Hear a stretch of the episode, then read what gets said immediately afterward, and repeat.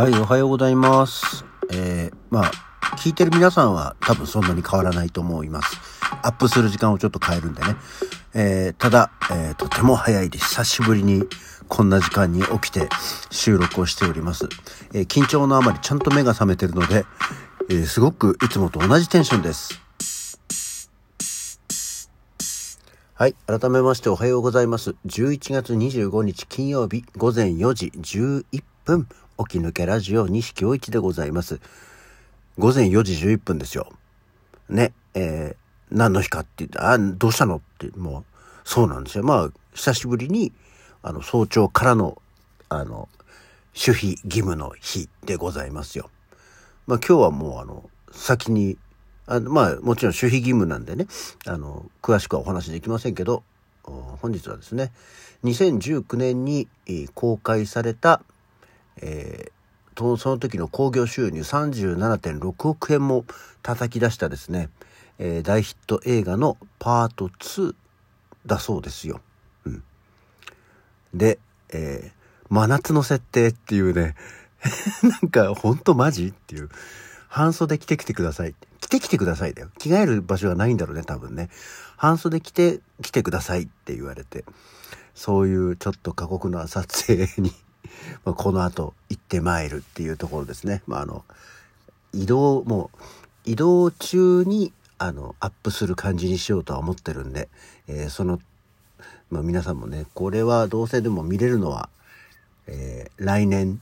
まあもうだってね、映画撮影して、11月に撮影、もう11月も末に撮影してるものが今年には公開しませんから、え、あの、来年公開すると思いますので、まあ、映画館ですとか、後々はもうこれは配信もされるでしょうから、そこでね、ご覧いただければと思っております。はい。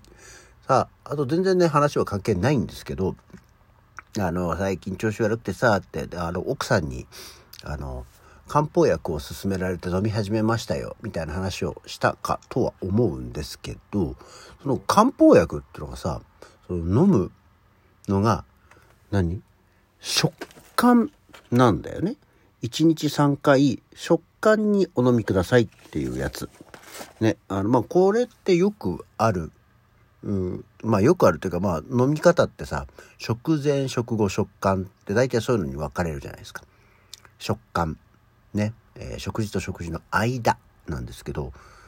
大体その食事、食後の2時間後ぐらいを指すんだそうですよね。食感っていうのは。うん。まあ、食事の2時間後。大体まあまあ食事って4、5時間、うん、空いたり。まあ朝なんかだとさ、7時ぐらいに普通だとご飯を食べて、まあ一応12時ぐらいがお昼じゃない？だから、えー、7、8、9と11、12、5時間ぐらいあるから、まあその間。ね。で、ただまあ、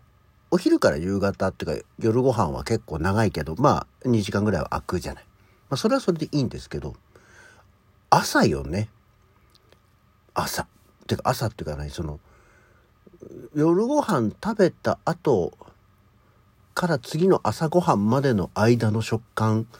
をどう考えるかなんですよね。まあ確かにその夜ご飯食べてまああんまりほらそのよくほら太りやすいとかなんとかっていうのでもさあの食後すぐ寝ちゃうとダメよっていうこと言われることってあるじゃないですか。まあそれがまあどんだけどういう信憑性があるのかは知らないんですけどでただでもなんかついさ食後夜ご飯の食後食後っていうかそう食感までの間っていうのは忘れてさて寝ちゃおうって寝ちゃったりするじゃん。で朝起きたらさまあ私のルーティンとしてはあの起きてラジオ撮って、まあ、ご飯食べて仕事行くみたいなものがあるからでほら起きてから食事までに2時間以上で開かないわけじゃない？食食前の飲むのは大体食事の2 3 0分前っていうのが大体食前のもうカテゴリーになっちゃうからさ起きてラジオを撮ったらもうそこは食前なんだよね。だから、朝の食感ってどうすりゃいいんだろうっていうのをですね、すごく悩んでて、本当は1日3回飲めって書いてあるけど、だいたい朝ごはんと昼ごはんの食感と昼と夜の食感だけ飲んでえー、ごまかしたりはしておりますけども。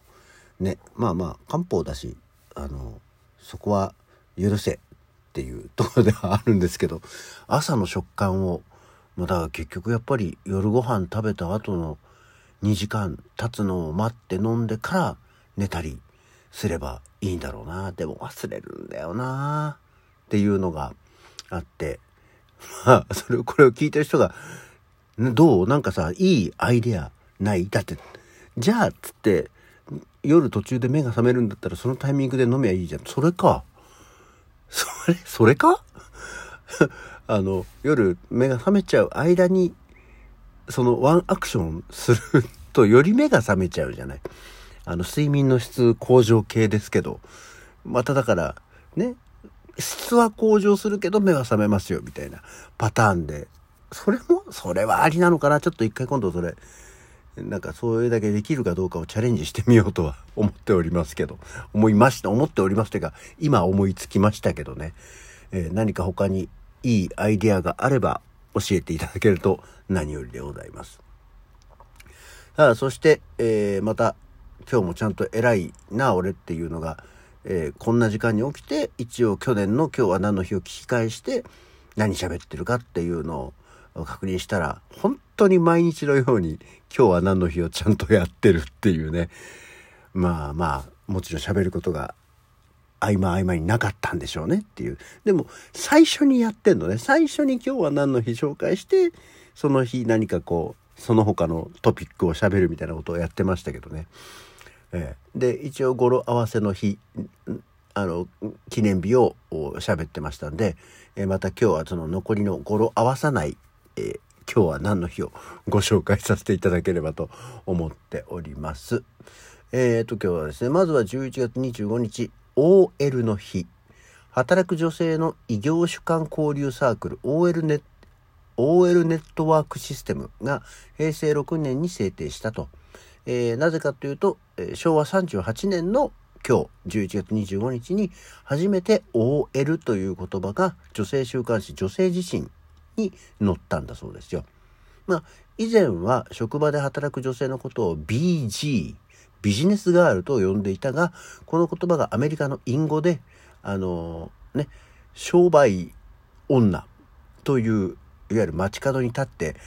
えー、春を売るような方のことですね。えー、これがこうアメリカのスラングで BG って言うんだって。へえ。という意味があることが分かって NHK が放送禁止用語にしたんだと。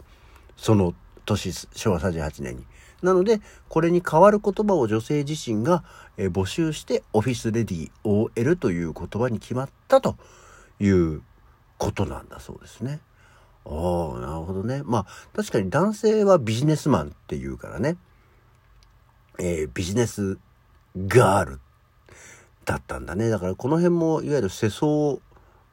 があったりするんだろうなっていうところもあるし、あと BG って多分その、サザエさんあたりの本当にあの原作の方のサザエさんで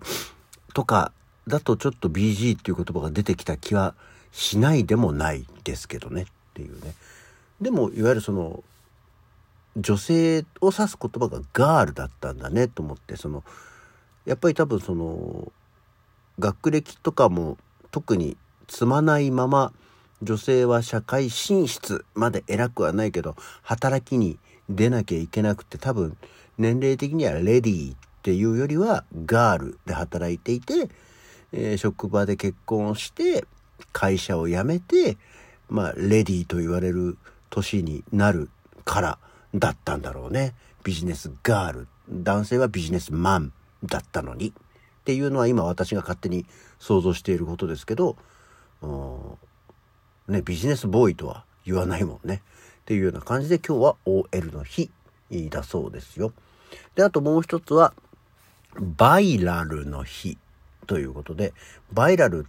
えー、2005年、平成17年に、日本初の本格バイラルキャンペーンとして株式会社台東 PSP ゲームタイトル EXIT が実施されたと。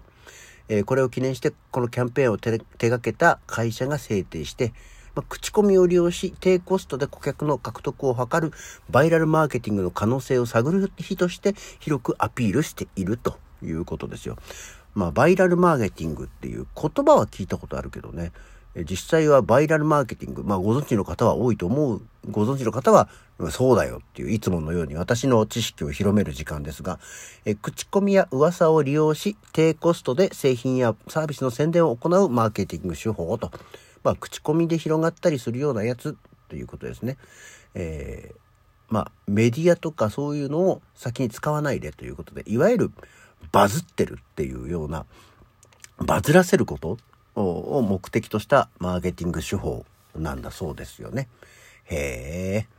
っていう、まあなかなかそういうね、評判を広めたりっていうのは口コミは強いですけどね、なんかこう、悪い情報も口コミで同様にバーッと広まるから、ネット社会怖い怖いっていうね、あのもう、おじさんはもうそういうのは怖いよ。すぐ炎上しちゃうんでしょ？みたいなね、ことに思いますけど、まあこれはプロに任せておけばきっと大丈夫なんでしょ？っていうようなところでございます。えー、バイラルの日っていうのもあるんだそうですよ。あんまり私たちには直接ね、バイラルすることはないですから、関係ないかもしれないですけど、それに乗っかることはあったとしてもね、っていうところでございます。さあ、そんなわけで今日の起き抜けラジオはこの辺で、えー、私はじゃあこれから支度して